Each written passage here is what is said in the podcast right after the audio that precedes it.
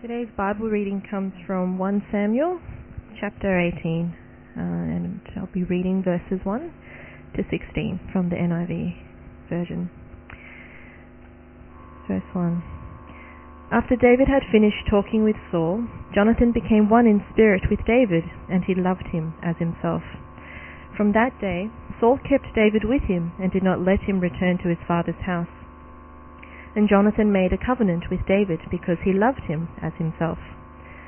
Jonathan took off the robe he was wearing and gave it to David, along with his tunic and even his sword, his bow and his belt. Whatever Saul sent him to do, David did it so successfully that Saul gave him a high rank in the army. This pleased all the people, and Saul's officers as well.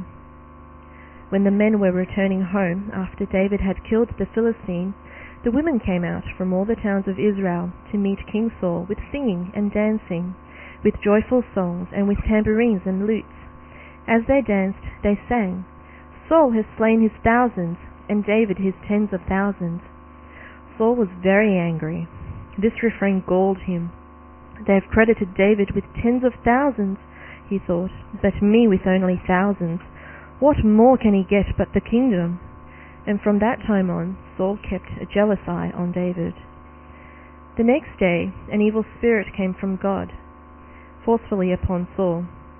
He was prophesying in his house while David was playing the harp, as he usually did.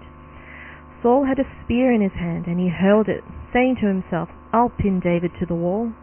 But David eluded him twice. Saul was afraid of David, because the Lord was with David, but had left Saul. So he sent David away from him, and gave him command over a thousand men, and David led the troops in their campaigns.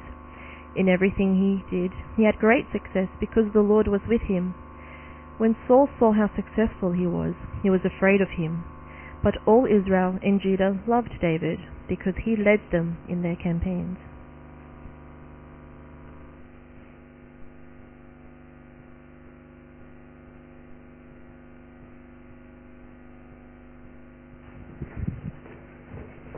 Morning again, everybody.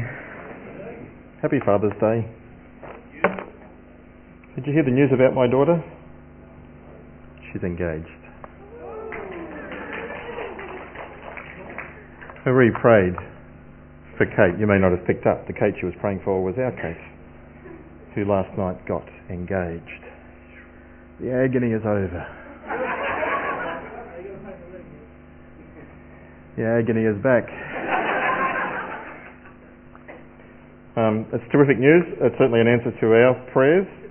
And when Dan, that's her fiance now, uh, his parents live in Toowoomba, so we're not sure where the wedding's going to be. Probably neither Sydney nor Brisbane. Probably somewhere halfway in between. Who knows? Um, when Dan came on the phone and uh, uh, and I congratulated him, I reminded him that this was a non-returnable policy. Let's stand together.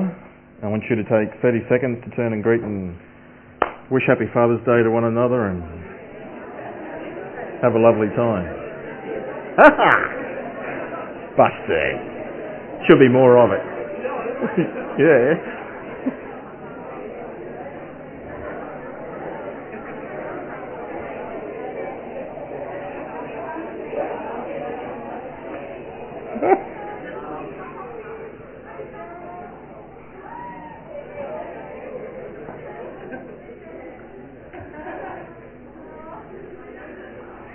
Righto, thank you. Have a chair. $660 million we have spent on Father's Day. Something like that. Yes, I don't think I've contributed to the national average at all. Though we are going out for lunch, I understand. Who's going out? Maybe not. Who's going out for lunch today? Oh, nobody.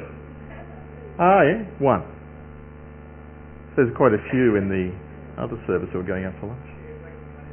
Is that right? If you've got your Bible, turn with me please to uh, 1 Samuel 18. You see on the screen the information slips. There's the yellow um, forms in our bulletins.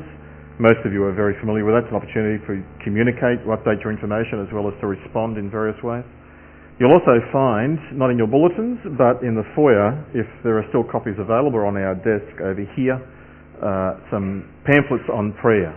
One to do with Queensland Baptist, list of prayer points so that we can be praying for other Baptist churches throughout our state.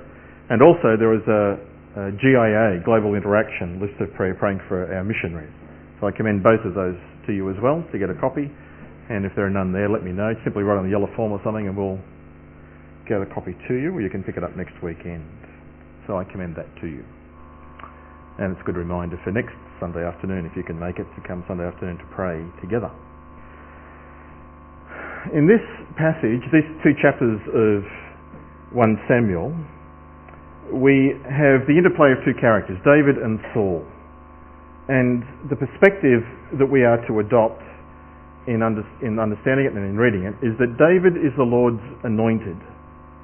And the response of the people and the characters in the story to the Lord's anointed is to be a parallel between us and our response to the Lord's anointed.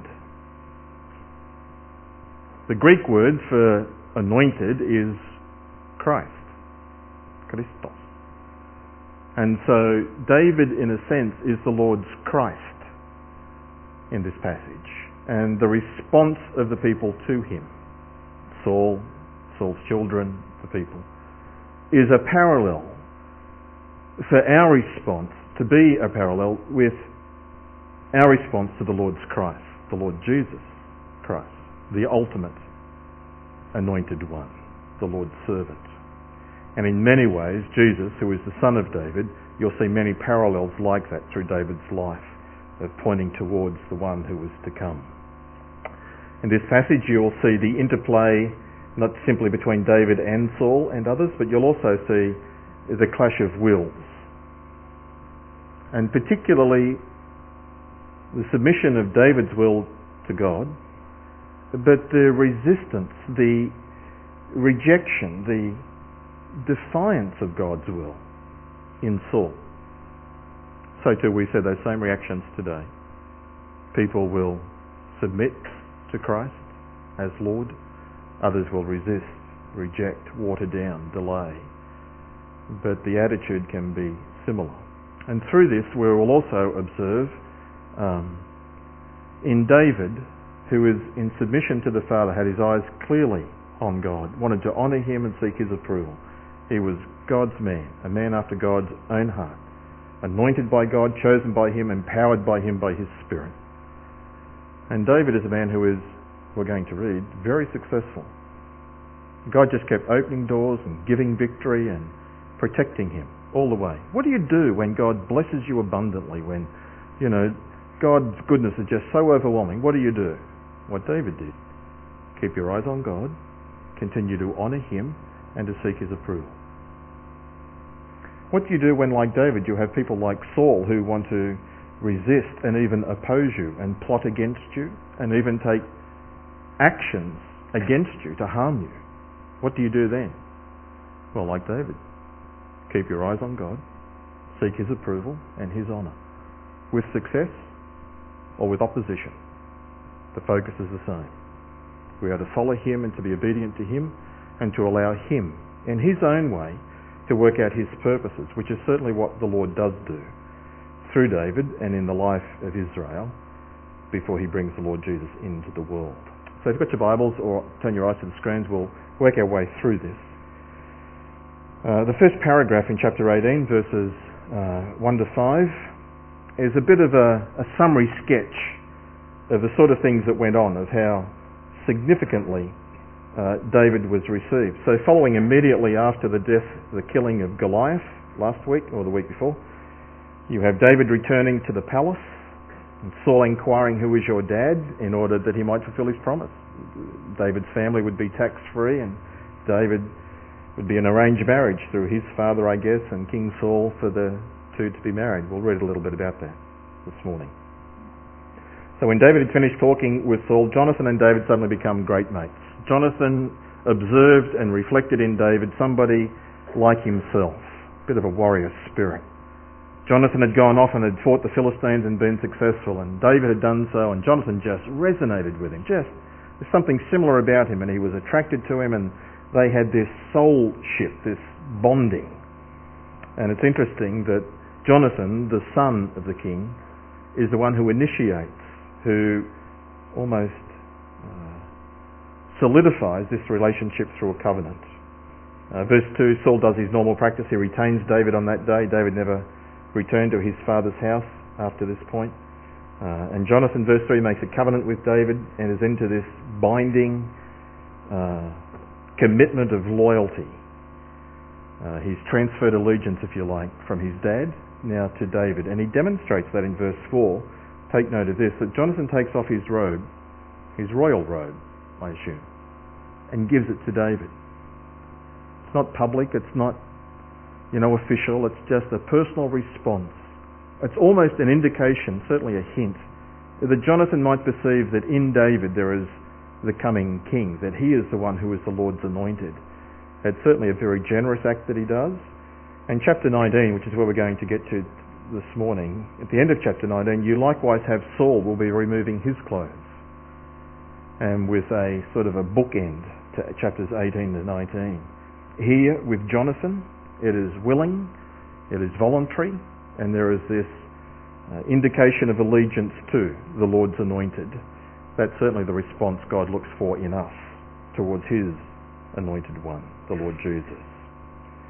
Well, verse 5 tells us even Saul's initial response to David is that on every mission on which Saul sent him, David achieved success. God was with him. So Saul appointed him over the men of war. David, uh, Saul promoted David to be the leader of the army, highly recognized.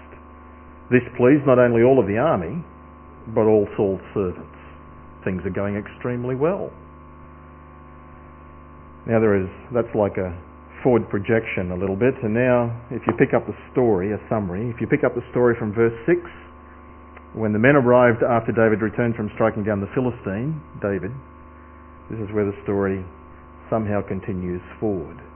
When the men returned after that battle, for however long it took, uh, the women from all of the cities of Israel came and gathered out and they were singing, they were dancing, they were singing a particular song. Though the welcoming me home the victorious troops Uh, tambourines playing and three-stringed instruments. In verse 7, they got this little song going, which may very well have been an unintentional faux pas, or it could be a true indication of a shifting in emphasis or of power.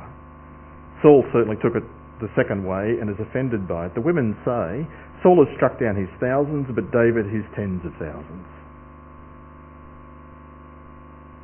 Saul has struck down thousands, David, tens of thousands. Two things to note about that.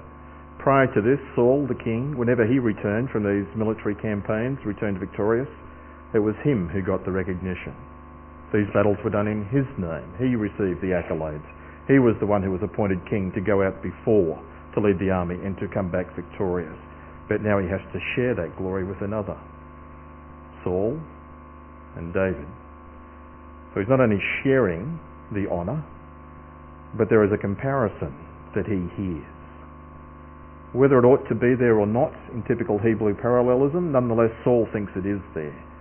And the parallelism places him in an inferior light. He struck down thousands. David tens of thousands. David is better. David is more significant. Following verses indicate for us that Saul took this in a very bad light. It made him very angry. It displeased him. And he thought, they've attributed to David tens of thousands, but to me they've attributed only thousands. What else does he lack? He's going to take the kingdom next. Saul didn't know that Saul, uh, that David had been anointed. Saul at this point doesn't know that David is the one who will replace him.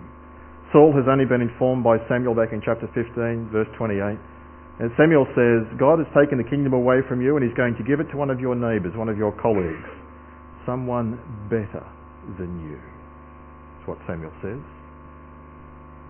And now you have Saul, someone better than him, publicly being recognised as such.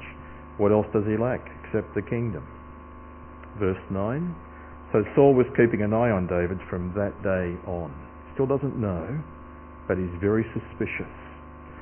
And now in chapter 18, we will have four instances of his actions against The one that we know is the Lord's anointed.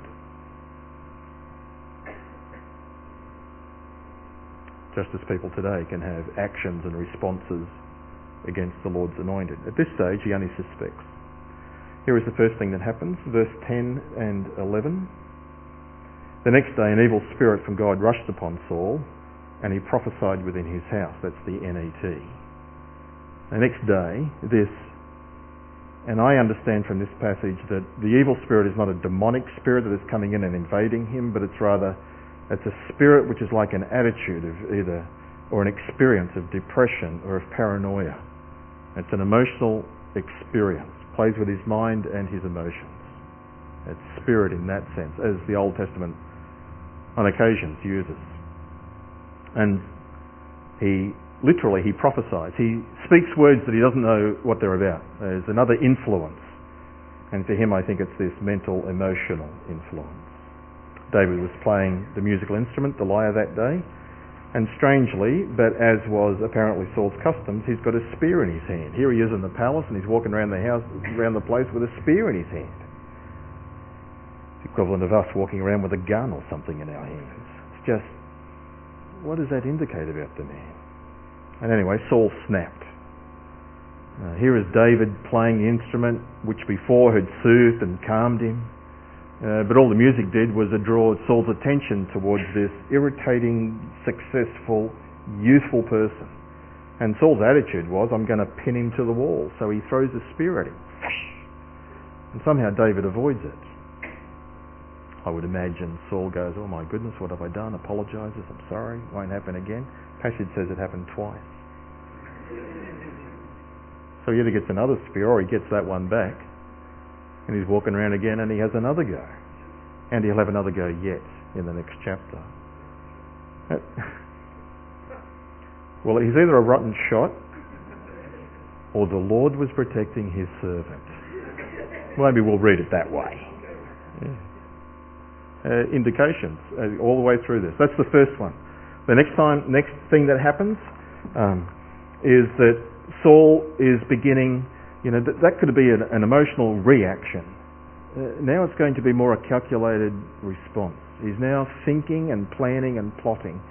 Verse 12 and following, Saul feared David. Before he was displeased, he was offended, he's watching him. Now there's this sense of fear.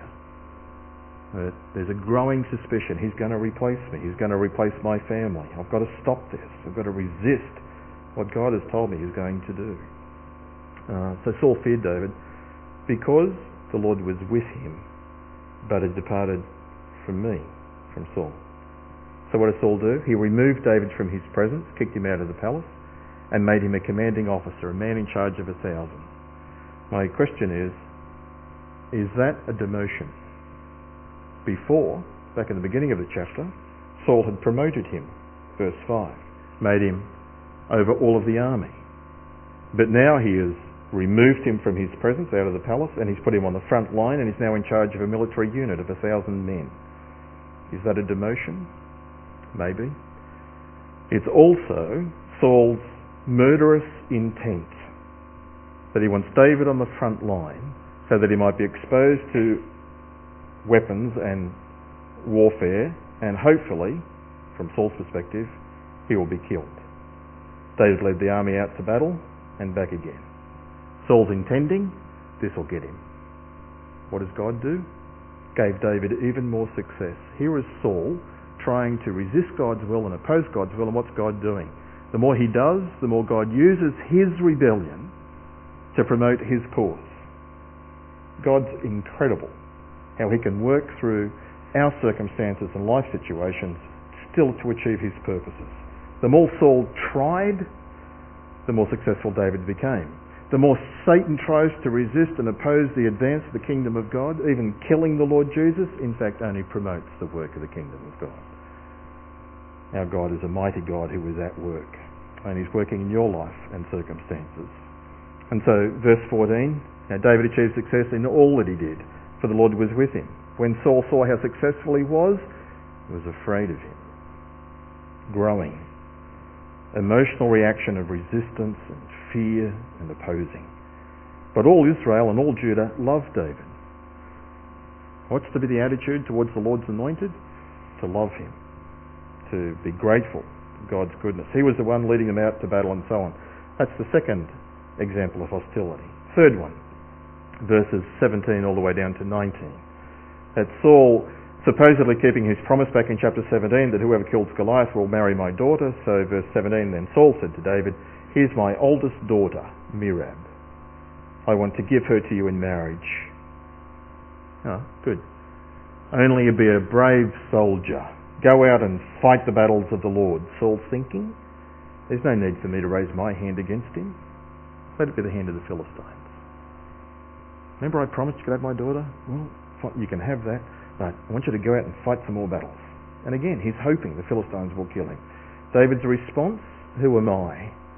Who are my relatives, the clan of my father in Israel, that I should become this king's son-in-law? Who am I to have this honour to marry your daughter? It's almost like David declining.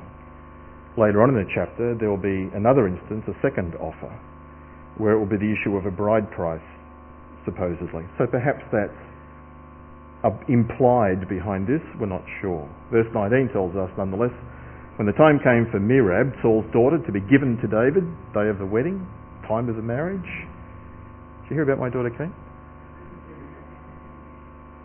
Uh, she was instead given in marriage to another bloke. Now we don't know. Is that Saul again being hostile to David and trying to set him up for public humiliation? Is that what this is about?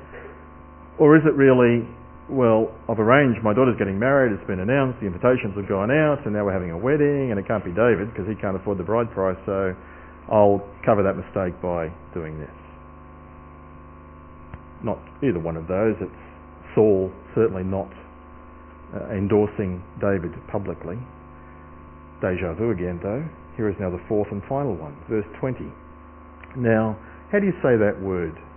What's her name? M-I-C-H-A-L. Michelle? Michelle. Michael? Michael? Doesn't sound right to call her Michael. I'm going to call her Michelle. It's not Michelle. Uh, doesn't matter. Saul's daughter. It says in verse 20 that she loved David. So did Jonathan. So did all Israel. So did all Judah. It's just buffhead Saul who doesn't. But notice this very tragic attitude of Saul when they told Saul about her, this, her love for David, it pleased him. It pleased him. A normal response would be, well, I can't stand the sight of the guy and you're in love with him. I wouldn't be pleased about it.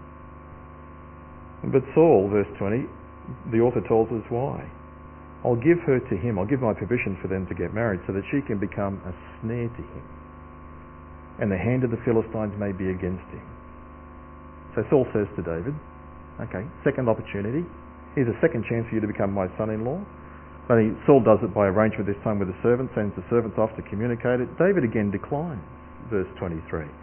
Is becoming the king's son-in-law something insignificant to you? It's a big deal. And David saying, I can't afford it. I'm just a poor, lightly esteemed man. It's, as it says in a minute, Saul understands that to be in terms of he can't afford the bridal price. David is a humble man who comes from humble background who's got mixed blood in his family line. Remember the story of Ruth and Boaz and descendants? So there is Gentile blood in his family line and he's not a pure blood and he may very well be aware of it. Either way, regardless of all the success and the blessing God is giving him, he's still a humble man at this point in his life. When Saul's servants reported what David had said to Saul, Saul says, verse 25, here is what you should say. Uh, there is nothing that the king wants as a price for the bride. Don't worry about the bride price. Except, I'd like a hundred foreskins from the Philistines. He's a sicko, isn't he? Saul's clever though. It's not an emotional reaction. This is very cleverly thought out plotting and planning to get rid of David. I would imagine Saul could have could have reasoned, you know, one lucky slingshot big rock, big guy, in the in the head, bang, lucky shot. Bet he can't do that a hundred times. I'd like a hundred foreskins, please. Philistine foreskins. And David accepts the challenge. He thinks this is a wonderful opportunity. Let's go kill some more Philistines. Saul's thinking, if the hundred don't get him, he'll infuriate the Philistines because not only has he killed them, but he has desecrated their bodies. That would be highly offensive and they'll come after him. Either way, I can't lose. David's gone. And so David accepts it, takes some of his men, and off he goes. And guess what? The Lord is with him. And the Lord blesses him. And the Lord uses him. He doesn't kill a hundred Philistines, he kills two hundred. And then he counts out the foreskins. And he brings them back. And he gives them to Saul. One.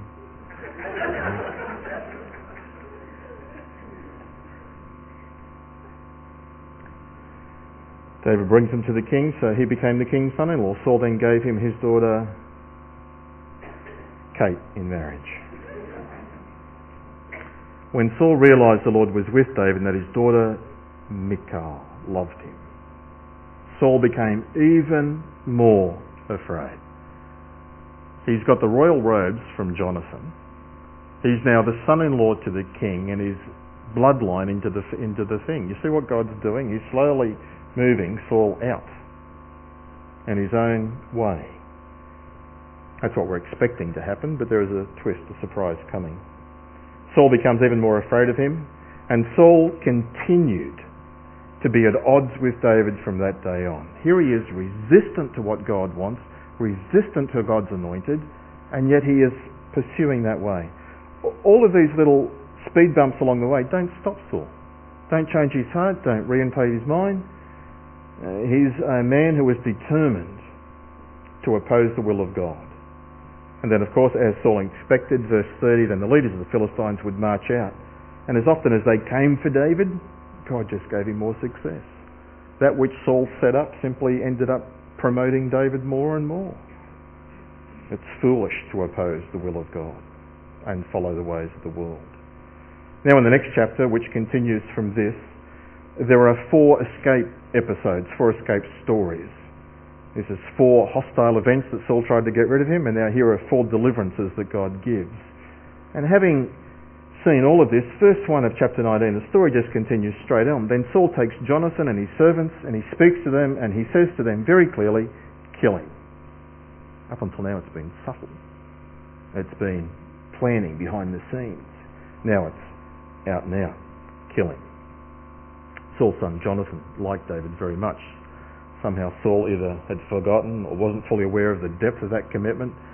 Does not appear to be uh, uh, aware that Jonathan has certainly changed allegiances. And David, uh, Jonathan speaks to David, says, "You stay here. I'll go talk to the old man and see what's gotten in his bonnet, and I'll come back and tell you." And he goes and has a chat to Saul, and he says to him, verse four and following, the king shouldn't sin against his servant David, for he hasn't done anything wrong. He hasn't sinned against you. Why do this wrong thing? On the contrary, his actions have been very beneficial for you. He risked his life when he struck down the Philistines, and the Lord has given Israel a great victory. When you saw that, you were happy. So, how can you arrange for him to be killed? He's innocent. Verse 6 Saul is convinced by Jonathan's intercession. Um, he takes an oath, but he lies. As surely as the Lord lives, he says, he will not be put to death. Well, that's not going to last. Then Jonathan calls David, and David returns with Jonathan back to the palace for the last time. He will leave again, and he will never return. Chapter 19 becomes this crossroads event where David flees from Saul, and Saul will con- continue to pursue him for the rest of the book and for the rest of his life.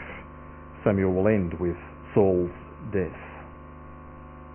Once again, verse 8, there was war and David went out to fight the Philistines. They just kept coming. And David kept fighting them. And David kept being victorious. He defeated them thoroughly and they ran away. Here is this story again. Here is he's delivered from this threat from Saul by the intercession of Jonathan. Here is a repeat what happened in the other chapter. Here is Saul in the palace again, spear in hand, David playing. Evil spirit comes upon Saul, this mood change. He has this reaction, verse 9. He was sitting in his house, spear in his hand. David's playing the lyre. So Saul tried to nail David to the wall with a spear. But he escaped from God's presence. The spear actually went into the wall. And David escapes quickly that night. In fact, you read on, he doesn't run far, doesn't leave the city. He goes down to his house where his wife, Michal, is present. Runs puffing and panting into the house, and she's aware she's putting two and two together, and she says, You better leave town tonight, because if you don't leave, he'll kill you. So he gets out the window and he escapes. David escapes Saul's threat with the intercession of Jonathan. God, David evades the spear again, and now David is escaping with the love and direction of Michal, Saul's daughter. Everybody's against him. Poor Saul. And then David escapes through the window, and uh, she takes an idol, a statue. Question. What's an idol doing in the house of David? What's the answer to that? Maybe it means something else. Maybe it was some sort of financial transaction or symbol or something. It just seems inconceivable that David, the anointed one, after God's own heart, would have a false god in his house. It wasn't his, it was his wife's. Well, it's still in his house. He's the head of the home. Anyway, she takes this statue and she, through lies and deception, puts it in the bed, puts a blanket over it, takes a goat head pillow, puts that at the head. It looks like David's asleep. Must have had dreadlocks or something. And Saul, David's run away, Saul sends messengers, spies down to the house to stay outside the house, keep watch on it, and in the morning when he comes out, kill him. That's the plan. David's gone during the night. Next morning, knock on the door, they go inside, and she says, uh, he's sick. And they being the mighty warriors that they are, they went, oh, they didn't know what to do. They went back to Saul. He's sick. Saul said, Well, bring him on the bed to me and I'll kill him. So they do. They go down, they pick up the bed, they bring it back. Saul pulls the blankets down. That's a statue. It is a bit funny, isn't it? It's the foolishness of sin and rebellion against God. And then he puts two and two together very quickly. You lying daughter, you deceived me. That which he was doing to others happened to him reap what you sow. He certainly is in the process of doing that. And then she lies. Oh, David threatened to kill me. And it's a whole sidetrack that we won't go into now, but certainly she is in a position of weakness and she is lying. God doesn't value lies, He values truthfulness and speaking the truth. Whether she should have done that or not, you can talk about it. Anyway, it's a record of what she did do, and even through her sinful response, David is delivered. There is one more uh, instance to come of David's mighty deliverance. Up until now, it's been pretty obvious. Well, on reflection, it's God's working behind the scenes. You know, He's pulling the strings and moving chess pieces around and achieving His purpose. But now David has fled, and we're told that he goes to a town a couple of miles away where Samuel is, who hasn't had contact with Saul and when David gets there, he tells Samuel everything. Everything that's been going on, the whole mess of what's been expiring. And Samuel undoubtedly puts it all together. Saul hears where he is. This is the fourth story in this chapter. And Saul sends again some messengers to go and get him and to kill him. Samuel, they come to Ramah where Samuel is, and there's a school of the prophets. And when these soldiers, this guard or whatever it is, arrive to get David, the Spirit of God comes upon these soldiers. The prophets, the school of the prophets, are praising and prophesying and playing instruments and having a good old time, and the Spirit comes upon these guards, and they end up doing the same thing. They start prophesying and praising and singing, and they forget why they're there. So Saul sends a second lot. Same thing happens. So he sends a third lot. He's determined. The third, same thing happens. Spirit comes upon them. So Saul then, realizing if you want to do a job, you have to, so he goes himself. And I think maybe God's goodness, graciousness, patience towards Saul.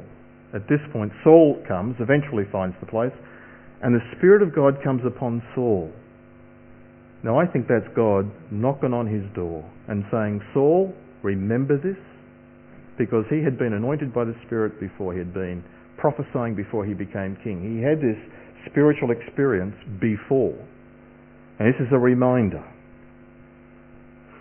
And interestingly, in this instance, it's not going to change him. Chapters to come, he will pursue again. But at this point, God intervenes. God is center stage, and God obviously is protecting his anointed one, his king, David. Saul, under the influence of the Spirit, prophesying, praising, singing, saying words under the influence of the Spirit that he may not have understood, ends up taking off his clothes. Who else took off his clothes in this story? Jonathan. Took off his royal robes, gave them to David. You're the rightful king. Here is Saul, under the influence of the Spirit of God before Samuel, the prophet of God, taking off his clothes, humbling, being humbled. Jonathan willingly. Samuel, uh, Saul involuntarily. Same result you will be humbled before the living God. And so too for us. Uh, what's our response to the Lord's anointed? Like Jonathan, we can voluntarily, willingly bend the knee, confess with the mouth that Jesus is Lord, acknowledge it and submit to his rulership. And if we don't do it now, there will come a time when the Spirit of God will come and he will force everybody. Bend the knee, confess with your lips, Jesus is Lord. Between now and then, it's up to us. God is at work in the world and he is calling us to make a response. What happens for David? Well, here is the Lord's anointed, following God's will. Good things are happening. What does he do? Keeps his eyes on God. When Saul is opposing him, plotting against him, trying to get rid of him, what does he do?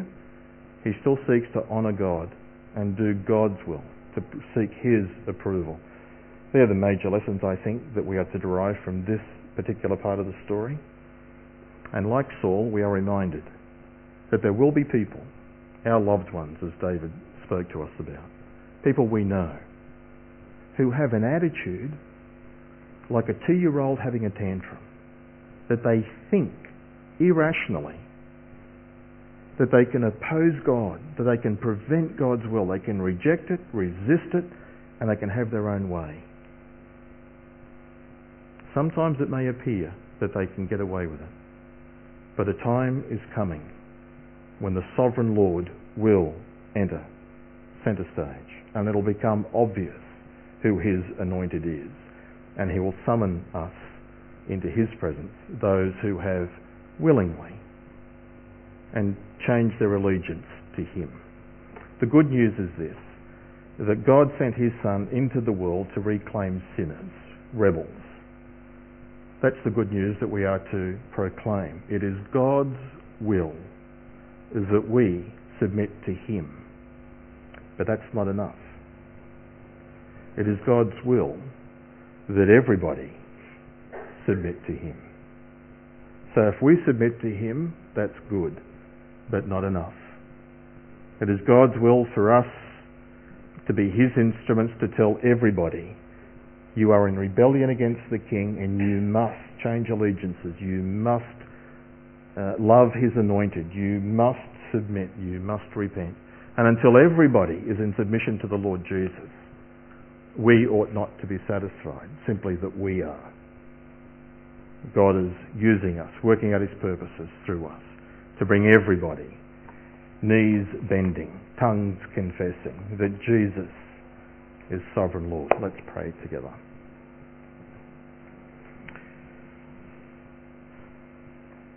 Heavenly Father, thank you for your incredible love and plan. Thank you that you are so smart that you can work behind the scenes and you're so powerful you can intervene at any time and change the course of history. Lord, thank you for intersecting our lives. Thank you for enlightening us. But we understand your revealed will that you want everybody in submission. So, Lord, uh, our hands to the plough help us to continue to work with you, not looking back, but looking to you for your approval, to see you honoured in everybody's life, to pray to that end, to work to that end, to commit to pursuing that end. We thank you for your anointed, the Lord Jesus. And we want to see him exalted, not just in our lives and church, but in our community, in our state, in our nation, and in this world. Lord, energize us by your Spirit and give us wisdom when we encounter Sauls who seek to oppose you. Give us strength. Protect us, use us, and bring honour to Jesus. We pray in his great name. Amen.